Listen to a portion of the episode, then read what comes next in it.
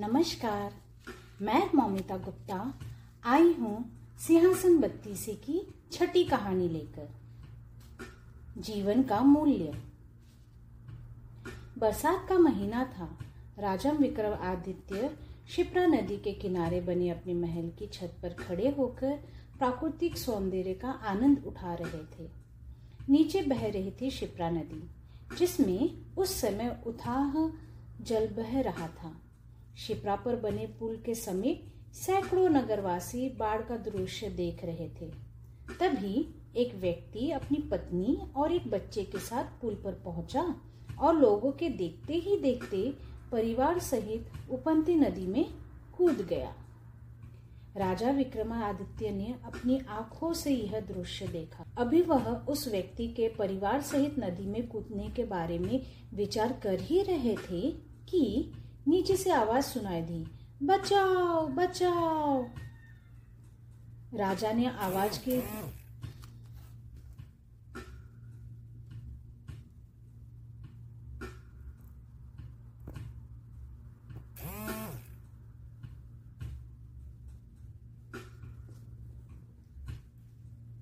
राजा ने आवाज़ की दिशा में देखा।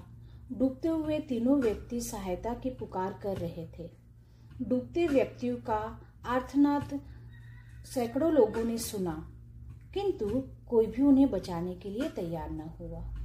सबने सोचा कि नदी की इस उफनती धारा में कूदकर डूबते लोगों को बचाने के लिए अपनी जान क्यों जो, जोखिम में डाले? किंतु राजा विक्रमादित्य से यह बर्दाश्त न हुआ।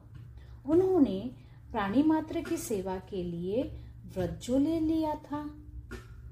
वह तुरंत महल के कंगूरे पर पहुँचे और उस उफ, उस उफंती नदी में कूद गए। राजा विक्रमादित्य ने सबसे पहले डूबने वाली स्त्री और उसके बच्चे को बाहर निकाला। फिर वह उस व्यक्ति को बचाने के लिए उसकी ओर झपटे। डूबते व्यक्ति का साहस तब तक जवाब दे चुका था। प्राण बचाने के लिए वह राजा विक्रमादित्य से लिपट गया। नतीजा यह हुआ कि विक्रमादित्य स्वयं डूबने लगे। उनके अथक प्रयासों के बाद भी जान बचाने की कोई उम्मीद न रही। तो राजा ने माँ काली द्वारा दिए दोनों बेतालों का स्मरण किया। राजा की गुहार सुनकर दोनों बेताल अदृश्य रूप में तुरंत वहाँ पहुँचे और उन्होंने राजा तथा उस डूबते व्यक्ति को खींचकर किनारे पर पहुँचा दिया। नदी के बाहर आने के बाद वह व्यक्ति राजा विक्रमादित्य के पैरों में जा पड़ा और बोला, महाराज, आपने मेरी और मेरे परिवार की जान बचाई है। आप हमारे लिए भगवान हैं। उस व्यक्ति की बात सुनकर राजा विक्रमादित्य बोले, नहीं मेरे भाई, यह तुम्हारी गलत धारणा है। तुम्हारी जान बचाने वाला तो परमेश्वर है। मैं तो उनके हाथ की कठपुतली मात्र हूँ। लेकिन तुम अपना और अप, अपने परिवार का प्राणांत क्यों करना चाहते थे? क्या कष्ट है तुम्हें? तुम बताओ ताकि मैं तुम्हारी कोई सहायता कर सकूँ। महाराज मैं एक निर्धन व्यक्ति हूँ। मेहनत मजदूरी करके अपने परिवार का पेट पाल रहा था कि एक दिन मुझसे अपने काम में एक भूल हो गई। मेरी उस भूल के कारण मेरे स्वामी ने क्रोधित होकर मुझे काम से हटा दिया। मैंने बहुत अनुनय विनय की, किंतु मेरे स्वामी नहीं माने। विवश होकर मैंने दूसरा काम ढूँढने का प्रयास किया, किंतु कहीं पर भी मुझे काम न मिला। मेरा परिवार भूखों मरने लगा। मुझे कुछ दिनों तक तो यह सहन हुआ, किंतु अब जब परिस्थिति हद से बाहर हो गई तो मैंने आत्महत्या करने का निर्णय कर लिया। किंतु महाराज निर्णय करना अलग बात है और उसके लिए साहस जुटाना दूसरी बात है। हालत से तंग आकर आत्महत्या करने के लिए मैं अपने परिवार सहित नदी में कूद तो अवश्य गया, किंतु शीघ्र ही मेरी हिम्मत जवाब दे गई। मुझे प्राणों का मोह सताने लगा और मैं सहायता के लिए चिल्लाने लगा। बाकी कहानी तो आपको मालूम ही है। इतना कहकर वह व्यक्ति खामोश हो गया। उसके चेहरे पर शर्मिंदगी के भाव स्पष्ट परिलक्षित हो रहे थे। सारी स्थिति जानकर राजा विक्रमादित्य बहुत दुखी हुए। उन्हें मन ही मन इस बात से बहुत ग्लानी होने लगी कि उनके राज्य में कुछ ऐसे भी व्यक्ति है जिन्हें भरपेट खाना नहीं मिलता।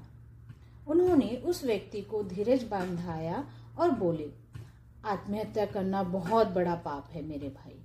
विपत्ति पड़ने पर मनुष्य को घबराना नहीं चाहिए। अपितु उसका डटकर मुकाबला करना चाहिए। फिर वह उस व्यक्ति को अपने महल में ले गए और उसे बहुत सा धन देकर विदा कर दिया। यह कहानी सुनाकर पुतली रवि भामा ने राजा भोज से कहा, तुमने कहानी सुनी राजा भोज? इतने परोपकारी थे राजा विक्रमादित्य। दूसरों की जान बचाने के लिए उन्होंने अपने प्राणों की जरा से भी परवाह नहीं की। क्या तुम्हें भी इतना साहस है? क्या तुमने भी परहित के लिए ऐसा करने का कोई काम किया है? यदि किया है तो आओ। इस सिंहासन पर बैठने का तुम्हारा पूरा हक है। यदि नहीं तो अपनी अंतरात्मा से ही पूछो। तुम्हें इसका जवाब मिल जाएगा। इतना कहकर पुतली यथास्थान जाकर स्थिर हो गई। असमंजस्य में डूबे राजा भोज फिर से अपने महल की ओर लौट पड़े। उस रात महल में लौटकर राजा भोज ने विचार किया, पुतलियों के बातों में आकर मैं बेकार ही भ्रमित हो रहा हूँ। अब यह सिंहासन मेरा है। उस सिंहासन पर बैठने का मेरा पूरा पूरा अधिकार है। तो फिर क्यों ना उस सिंहासन पर बैठूं? राजा विक्रमादित्य के मरे हुए न जाने कितने वर्ष बीत गए। उनकी यथोगाथा उनके साथ ही गई।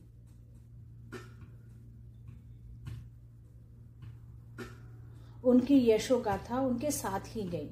मैं क्यों दूसरों की यश कीर्ति के चशखर में पड़ू? अपनी संपत्ति पर मेरा अधिकार है। कल मैं उस सिंहासन पर ज़रूर बैठूँगा। यही सोचकर राजा भोज अगले दिन सिंहासन के निकट पहुँचे। लेकिन इस बार सिंहासन से निकली कौमुदी नामक पुतली उनका मार्ग रोककर खड़ी हो गई। ठहरो राजा भोज, कौमुदी ने राजा भोज से कहा। इस सिंहासन पर बैठने का वही अधिकारी है जो राजा विक्रमादित्य की तरह विशाल हृदय का स्वामी हो। मैं तुम्हें एक कहानी सुनाती हूँ। सुनकर तुम स्वयं निर्णय कर लेना कि तुम इस सिंहासन पर बैठने के अधिकारी हो या नहीं। तब उस पुतली ने राजा भोज को यह कहानी सुनाई। धन्यवाद।